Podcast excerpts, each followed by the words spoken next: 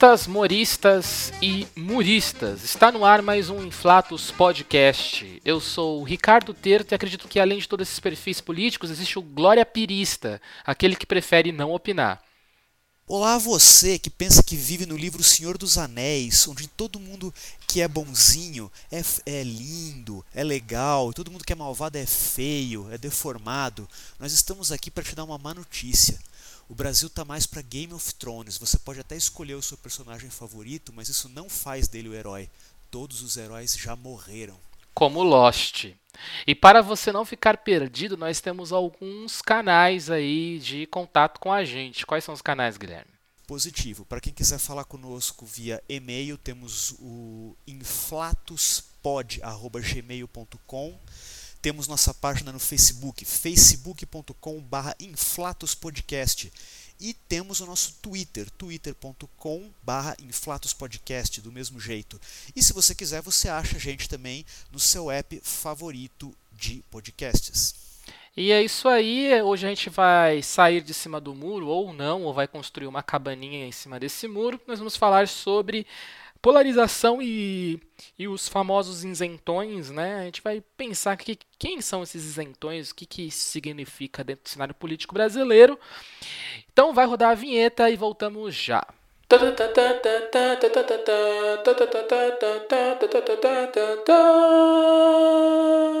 Inflatos Podcast.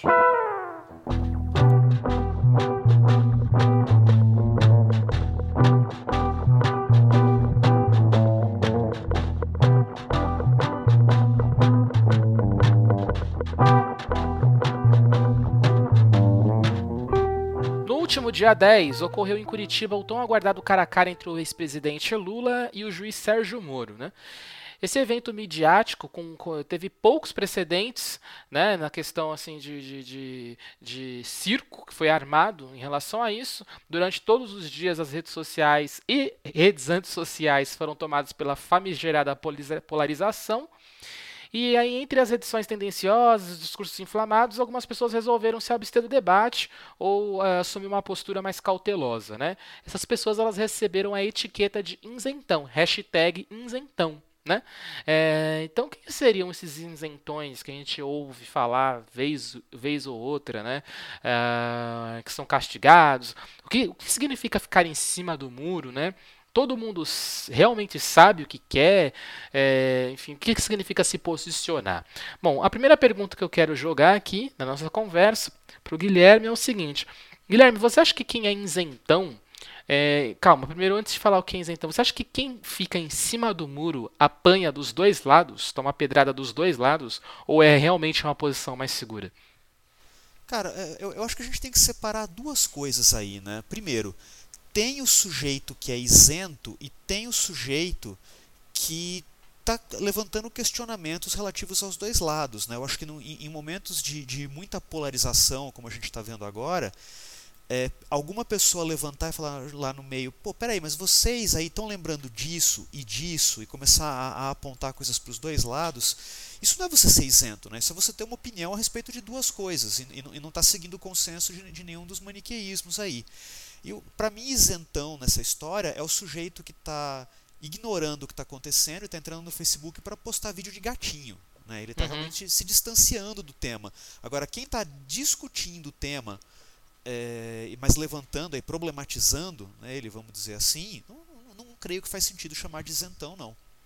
É, então, é, a gente, eu, eu gostaria muito de, de, de pensar, de, de olhar fazer um exercício de empatia e, e, e olhar para essa pessoa que de repente só está compartilhando os vídeos de gatinho e pensar com carinho nessa pessoa, né? Porque o isentão, essa palavra isentão, ela já, já é pejorativa. Ela já, ah, sim, concordo. concordo. Ela está carregando de uma, de uma, uma certa acusação, né?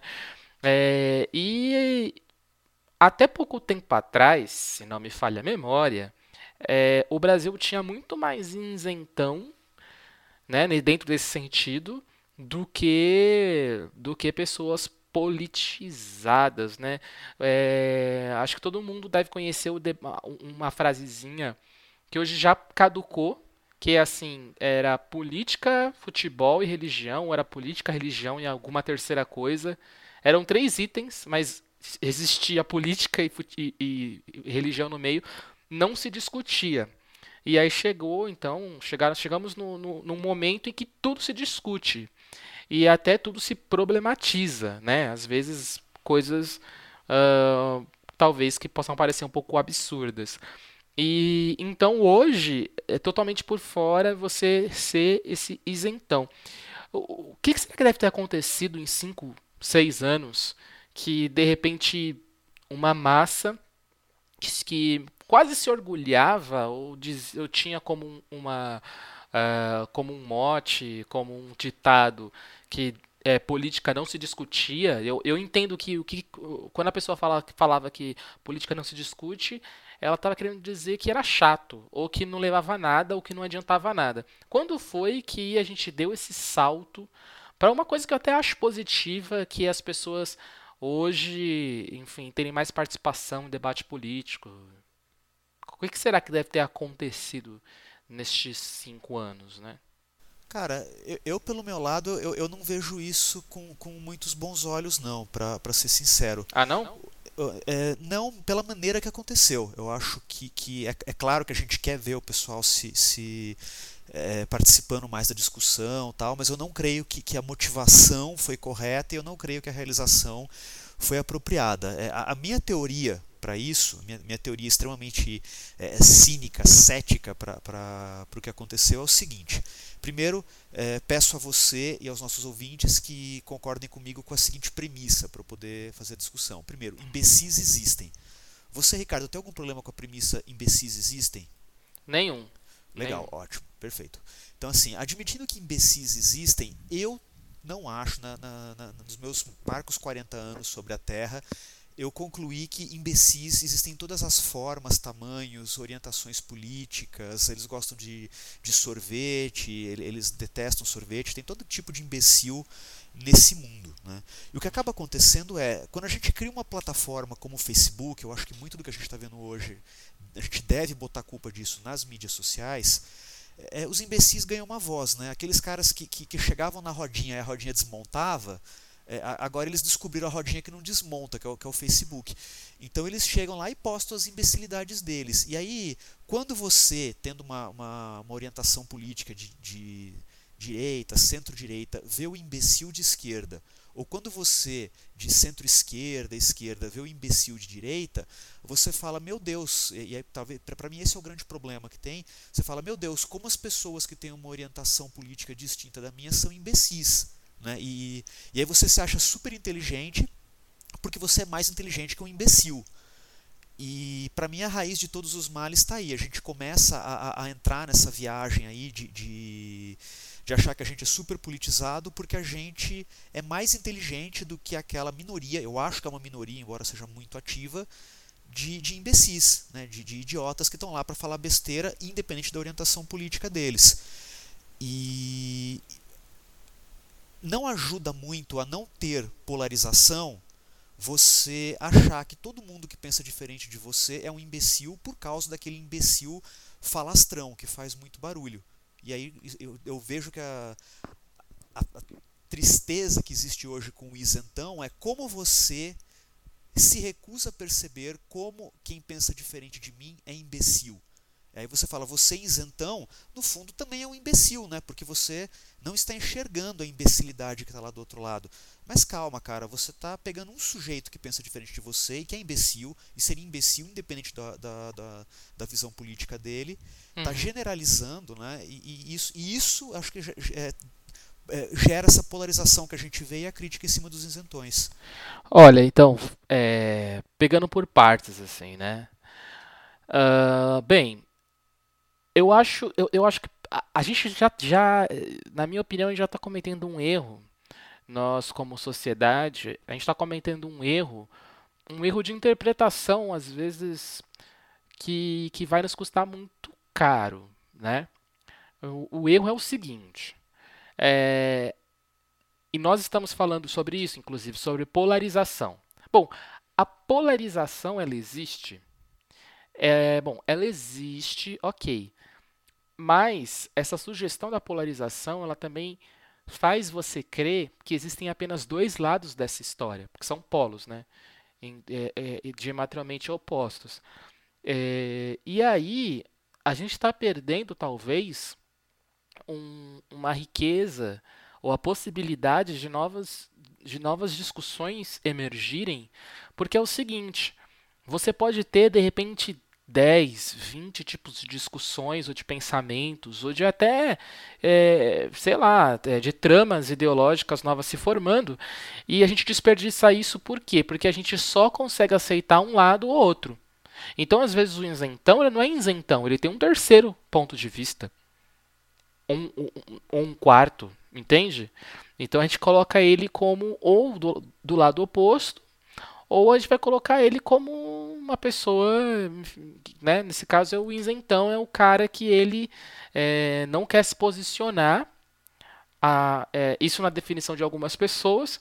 E de algumas pessoas elas entendem o isentão como uma, um falso neutro. É uma pessoa que finge que é neutra, mas ela está sempre ali defendendo o PT ou o PSDB, e aí no final ela fala assim: não, eu não, eu, eu, eu não sou petista. Não, eu não sou tucano. Mas. E aí ele está sempre com aquela posição previsível eu não sou e tal. Mais, né? É, ele finge que é, que é, que é, isentão, que é isento, mas ele não é. Então ele é o isentão. Isso na narrativa de algumas pessoas e algumas pessoas chamam de isentão aquele que não é, que não se, se manifesta, acontece alguma coisa, a pessoa não toma partido. É, então vamos colocar o isentão em alguns compartimentos. Primeiro vamos falar sobre o isentão mesmo. Aquela pessoa que compartilha vídeo de gatinhos. É, ou essa pessoa, ela ainda é, porque a gente tem que entender que a gente está num país também de 70 milhões de pessoas não têm acesso à internet. Então, essa polarização no Facebook, babá, também não, é, não alcança todo mundo. Mas alcançou o país sim, né? A maioria das pessoas.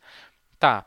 É, essa pessoa que ela não tem interesse em entrar com, no, no, no debate, no fervor do debate, será que ela se sente acuada porque eu acho que é super válido você não querer se expor para você não tomar uma porrada, ou não perder amizade, ou não perder.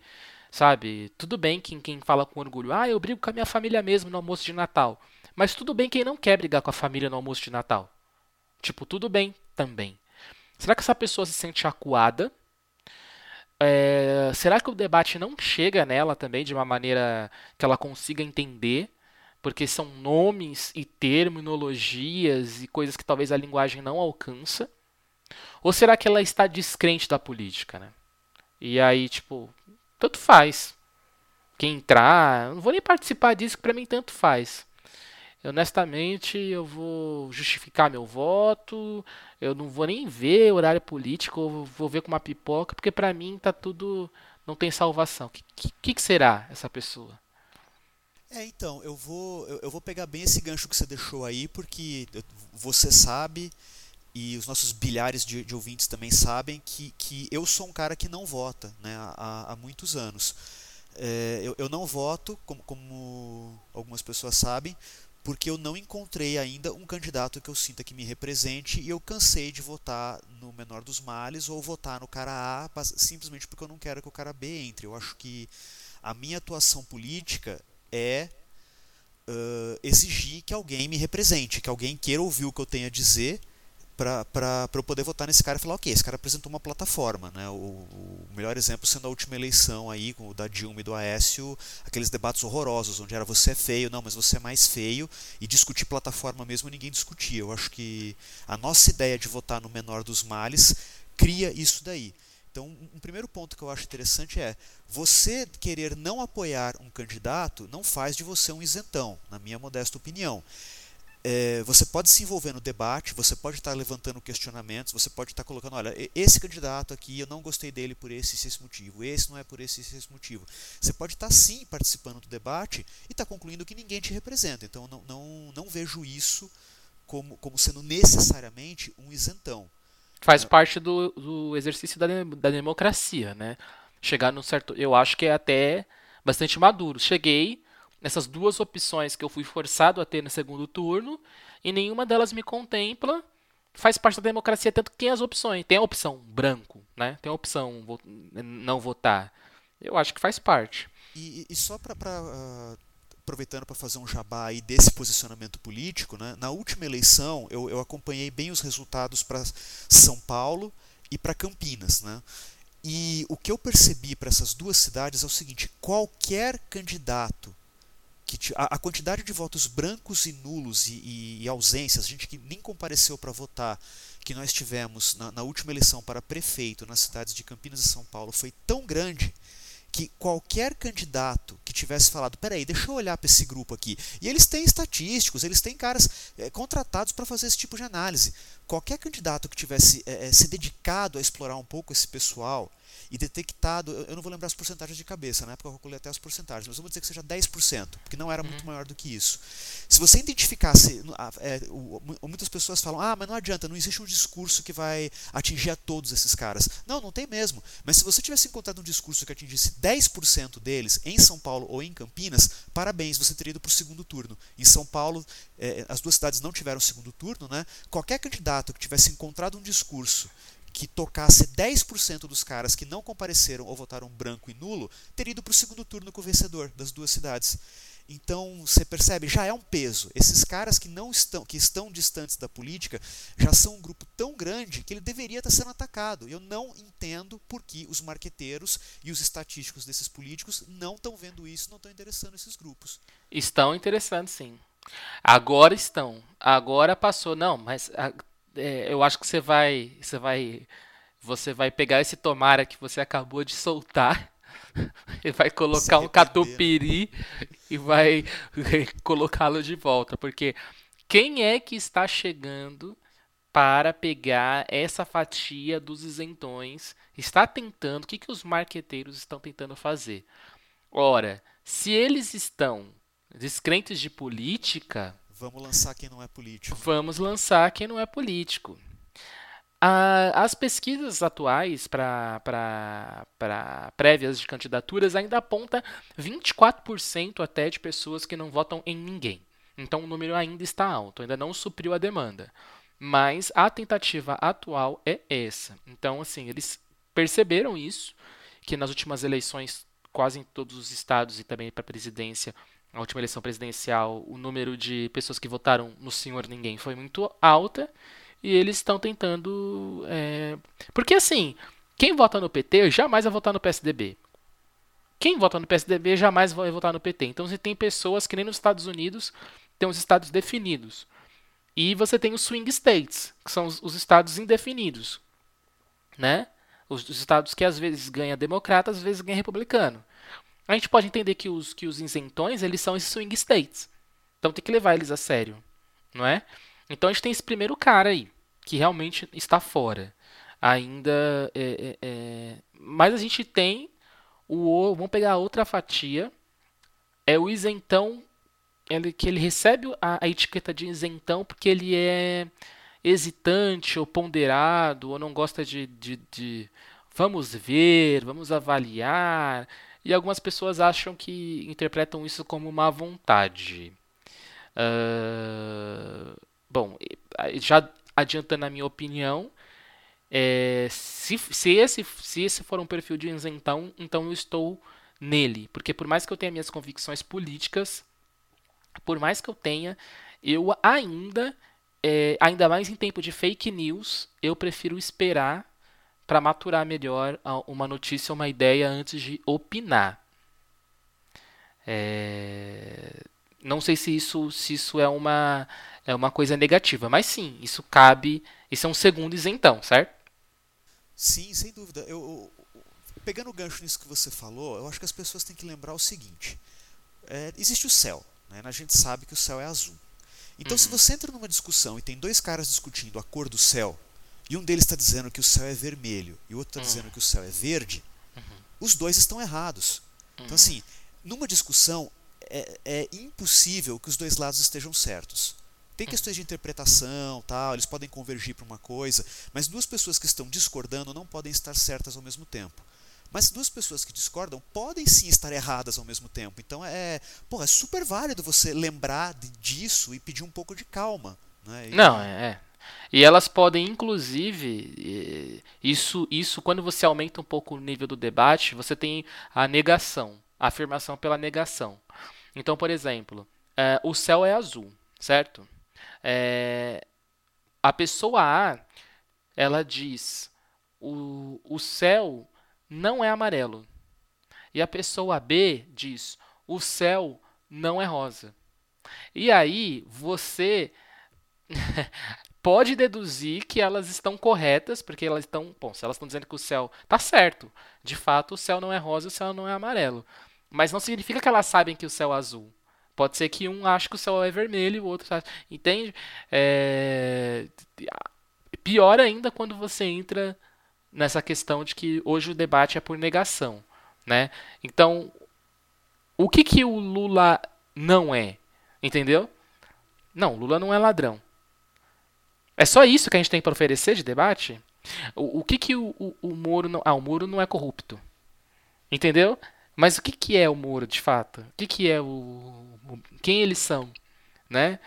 Ou seja, você precisa se afastar ainda mais e, e ter ainda mais restrições, às vezes, para isso. Mas.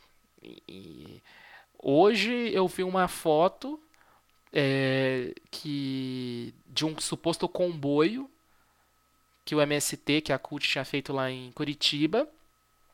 E era uma foto falsa. Não era uma foto falsa, era uma foto atribuída falsamente. A foto existe, ok? Mas era uma foto de um negócio que teve lá no Paraguai. Entende? E aí a pessoa que não se posiciona e não fala assim, é isso aí, Curitiba foi tomada. Aí você fala assim, será que ela foi tomada mesmo? Calma, vamos pensar. É, ela vira isentão. É, eu, eu, acho que isso que você está dizendo é muito importante, porque às vezes quando duas pessoas sabe, estão lá, o pessoal está discutindo um jogo de futebol, né? Ah, foi impedimento, não foi impedimento, foi impedimento, não foi impedimento. Às vezes o cara que entra nessa discussão para falar, gente, vocês me dão licença um instantinho, o prédio está desabando, nós vamos todos morrer, entendeu? É, é tem horas que você tem que levantar esse tipo de questão, né? Você, você tem uhum. que é, é, questionar a regra do jogo, questionar a, a relevância da discussão que está sendo feita. Né? Sim. E, então acho que sim, super concordo com o que você falou. Tem o outro pacotinho que nós vamos falar do isentão, que é assim: para muitas pessoas não existe de fato o isentão, porque ninguém consegue ser neutro. Você sempre está assumindo uma posição. Então, o que irrita essas pessoas é que o isentão poderia estar fingindo que não assume posição, mas ele assume sim, não é? É, é, é sei lá, é como a pessoa bebe todo dia, todo dia chega cheio, manguaçado em casa, e a pessoa fala assim: eu, não, eu posso parar a hora que eu quiser. Eu, eu não bebo, eu bebo socialmente. Quer dizer, a ação da pessoa prova que ela tem um determinado comportamento, um pensamento X, mas ela não assume isso.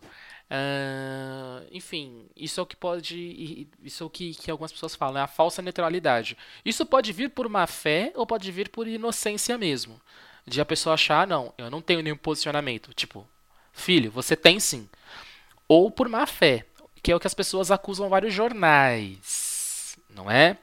Então, por exemplo, a gente tem jornais que são declaradamente ideológicos, e aí eles são, ok? Eles são. Eles têm, o jornal tem uma ideologia e a gente tem jornais que supostamente eles têm como função só levar informação, correto? Esses jornais deveriam ser neutros. Mas aí quando você analisa é, quais são os destaques, qual, qual é a, você vê que o jornal ele puxa uma sardinha. Ô, gente, não é possível que quando tenha uma manifestação a PM diga que tem 3 mil pessoas e o jornal diga que tem 150 mil. não é, isso não é possível. Isso não é possível. Entende? É, ou uma pessoa que é mais citada ou menos citada. Enfim, esse seria o isentão. Fake. É, é que irrita, né? Que é o da falsa neutralidade. Né?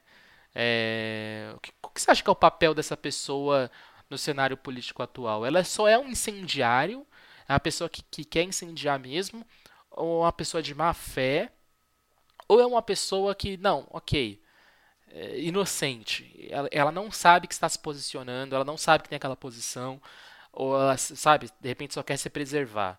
Né? É, claramente a pessoa é liberal, mas ela não quer para não perder os amigos dela de esquerda, ou claramente ela é de esquerda, mas não quer assumir para não perder os seus amigos liberais. O que você acha? Cara, eu, eu acho que é todas as anteriores. Tá? A gente vai encontrar gente preenchendo cada uma dessas caixinhas aí. Uhum. É... Eu me perdi. Eu estava com, com um raciocínio para fazer aqui, mas eu, eu me perdi. É... Pode continuar é por, daí. Pode é, porque daí. Eu, é porque eu acho o seguinte: realmente, tem várias. Todos esses tipos, eles estão. É, eles existem, mas o que, que domina a, a política hoje é uma guerra de narrativas. Então, se você cria uma narrativa X que seja forte o suficiente, essa narrativa ela gera como se fosse um imã que vai atrair todas as multifacetas que podem existir para serem é, aglutinadas naquela narrativa. Então, por exemplo, você tem um isentão. E aí você tem uma narrativa do isentão. A narrativa do isentão é o seguinte: o isentão é um covarde. Essa é a narrativa. Ele é um cara que ele na hora do vamos ver, ele não vai querer lutar, ele não vai militar, ele não vai para cima dos seus direitos. Ele é isso. Ele fala alguma coisa, mas ele não, não se envolve, não se aprofunda, não se engaja. Falta engajamento para o isentão. Essa é a narrativa. Todos esses caras neutros, falsos, falso neu, falsos neutros, Cara, pessoas que estão com medo de não sei o que lá, pessoas que não querem acesso. Todas essas pessoas, elas podem serem sugadas para essa narrativa, virarem uma coisa só. É, e aí que eu acho o grande perigo. Porque às vezes é dentro de, de um desses tipos de isentão que você vai ter o contraponto interessante para uma discussão surgir. Porque eu fico pensando assim, assim de verdade. É, ok, eu tenho um pensamento é, que é voltado ideologicamente para a esquerda. Perfeito? Então eu tenho uma crença que, que essa crença coaduna com algumas é, é, questões filosóficas ou, ou, ou, sociais ou propostas da esquerda, eu acho que essa proposta de mundo é a mais adequada para o cenário em que vivemos. Perfeito? Uh, mas a gente precisa ter o contraponto. Nem que seja para que ele teste os limites do nosso discurso. Nem que seja para que ele teste os limites do nosso argumento. A gente precisa do nosso do contraponto. Só que quando você tem a polarização, então você tem uma outra pessoa gritando que você é feio. Isso não, não oferece nada para você trabalhar com isso. Seu mortadela, seu coxinha. Isso não vai oferecer nada. E às vezes o isentão justamente por ele estar nessa situação, às vezes ele pode vir até a oferecer algum tipo de contraponto que gere um, uma tensão, uma conversa, um debate. Entende o cara chegar? Sim, sim, entendi. É, eu, eu, acho que também tem uma coisa que passa pelo, pelo indivíduo ser isentão, que eu não sei se, se, se a pessoa que age assim merece ser chamada dessa forma, que é o seguinte. Hum. É, esse, essa ideia de polarização que, que a gente está é, meio que admitindo como premissa que existe e, e que é um problema, é, ela, ela no, também vai, no geral, incluir misturar várias coisas é, dentro da polarização. Então, assim, é, política se mistura com economia, que se mistura com justiça, que se mistura com tudo. Então, é, eu com sou, jornalismo, com tudo, com tudo. Aí eu sou obrigado a ter uma opinião sobre se o Lula é culpado ou não, e essa minha opinião tem que estar vinculada com a minha opinião sobre se eu sou liberal ou se eu sou social-democrata, não essa coisa que a gente tem, não o PSDB que se diz social-democrata, mas é liberal, né? mas a social-democracia que, como o, o, o, termo, o, termo, realmente existia originariamente. Você é, mistura-se tudo isso né? então, e, e, vem em pacotes. Né? Vem em pacotes. Uhum. Então, eu sou liberal, logo o Lula é dono do triplex. É, é uhum. e, e, aí, se você chega e fala, pera, cara, são duas questões diferentes, é, das duas, uma, ou o cara já vai jogar você no grupo oposto, né, seu esquerdopata maldito, ou vai começar a, a, é, é, a, te acusar de ser isentão simplesmente porque você é, não está querendo vincular a culpabilidade ou não do Lula ao neoliberalismo ser ou não ser a melhor doutrina que existe. Né? Então, uhum. é, não é, você não está sendo isento quando você está tentando separar as discussões e conduzir discussões sobre temas distintos em momentos distintos. Né? E, você, é, e você vai apanhar dos dois lados, se você Totalmente. repente. A hora que você mais apanha é quando você fala isso. Né? Você o, vai apanhar dos dois lados. Uma coisa que, que. E tem uma outra questão também que eu acho que você acaba, você acaba pagando de isentão, que é o seguinte. É, eu estou tentando olhar muito para isso que a gente está. Eu estou muito preocupado com a atuação do judiciário no Brasil. Eu, eu, me preocupo muito. Eu acho que a gente tem que questionar com mais força o, o, o comportamento do judiciário. E então, quando eu vou avaliar, por, por, exemplo, pegando agora o contexto que iniciou essa nossa conversa, né, a questão do, do, do Lula e do Moro, quando eu vou avaliar o que está acontecendo ali, eu, eu realmente dou um passo para trás antes de falar o Lula é ou não é culpado, para tentar entender o processo legal que está sendo conduzido, que foi muito estranho em, em, em vários momentos. Né? Para mim, uh, uh, aquela, aquela, aquelas divulgações de gravações que o Moro fez lá atrás, aconteceram coisas ali que meu, ele tinha que ter sido afastado. E se a gente não tinha um outro juiz para conduzir o trabalho do Moro, é, eu não estou nem entrando no mérito se o Moro está fazendo o trabalho dele do jeito que algumas pessoas acham que está, se ele realmente está sendo é, imparcial, tal. Não, não, vou nem entrar nesse mérito.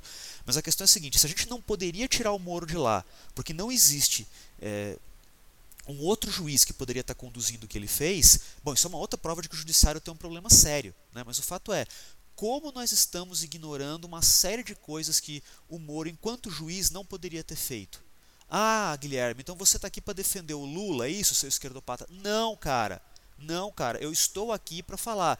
Quando um juiz excede as responsabilidades dele, a gente precisa questionar isso. E ele não se torna menos questionável porque você não gosta do Lula ou porque você considera que o Lula é culpado. Porque a, a, nós inventamos o conceito da justiça para que os fins não justificassem os meios, para que existisse um processo legal, para que você pudesse se defender, para que a comunidade, a sociedade tivesse certas seguranças. Que o Moro, sim, colocou à prova. Ele fez coisas que ele não poderia. Então a gente tem que saber dar esse passo para trás, olhar, olhar para a situação e falar: a gente quer uma sociedade onde os fins justificam os meios? Se você acha que o Lula é culpado, se você quer ver o Lula atrás das grades porque você. Outra coisa, você não é o juiz, tá? E você não tem conhecimento, de... a menos que você seja advogado e esteja acompanhando o caso de perto, você não tem conhecimento legal para saber o que, que vai sair dessa história. Então você deve tomar muito cuidado com a tua opinião antes de sair expressando. Mas vamos dizer que você queira ver o Lula atrás das grades. Você quer isso tanto que você não se importa se ele for colocado atrás das grades por um método questionável, de forma questionável, porque amanhã não vai ser o Lula, amanhã vai ser um cara que você gosta, amanhã vai ser você. E a gente tem que ser guardião da sociedade. E isso não é ser isentão, isso é pedir cuidado com as instituições. Tome cuidado aí com é, o que a gente é, incentiva, né? Quais são as coisas que a gente incentiva, porque a partir do momento que você quebra a vidraça, você pode resolver o problema ali, mas aquela porta ficará aberta e dificilmente se fechará. Mas você fez uma pergunta, olha, a gente quer uma sociedade em que é, os fins justificam os meios? Olha, eu não sei mais. Eu acho que as pessoas querem é uma sociedade que com memes, com memes divertidos, óculos Tug Life, é, lacração e, e o time estar dentro do time vencedor. É, e o preço a se pagar para isso, por isso será muito alto. É, bom, é isso. Acho que não estamos questionando as coisas que deveriam ser questionadas, né? Como a atuação do juiz Sérgio Moro e também até é, o que o, qual é a questão em relação, as questões em relação ao Lula, a postura dele também, a postura dele ao chamar e ao inflamar também pessoas, né, é, dizendo que, que o Brasil não vai aceitar, vai lutar contra a prisão dele, etc. e tal. Todas essas tudo é passível de questionamento. Só que nós não, estamos questionando as coisas é, corretas. Hoje eu li a seguinte, para fechar, a seguinte, o seguinte post no Facebook.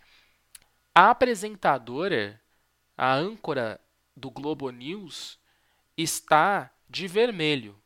O que isso significa? Significa que o Inflatos Podcast está chegando ao fim como o mundo. Como e, é, a sociedade, né? Como a humanidade. E para fechar, uma última pergunta. É, assim, porque a gente está falando sobre coisas sérias, né? E eu acho que a gente tem que fechar com uma pergunta que é muito séria mesmo. Que é uma dúvida que está assim. O Brasil está perguntando isso já faz algum tempo. Eu até deixei para o final porque é uma coisa que vai, a gente vai precisar pensar.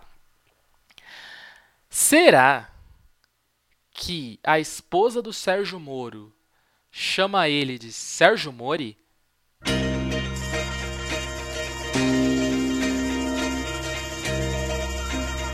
É isso.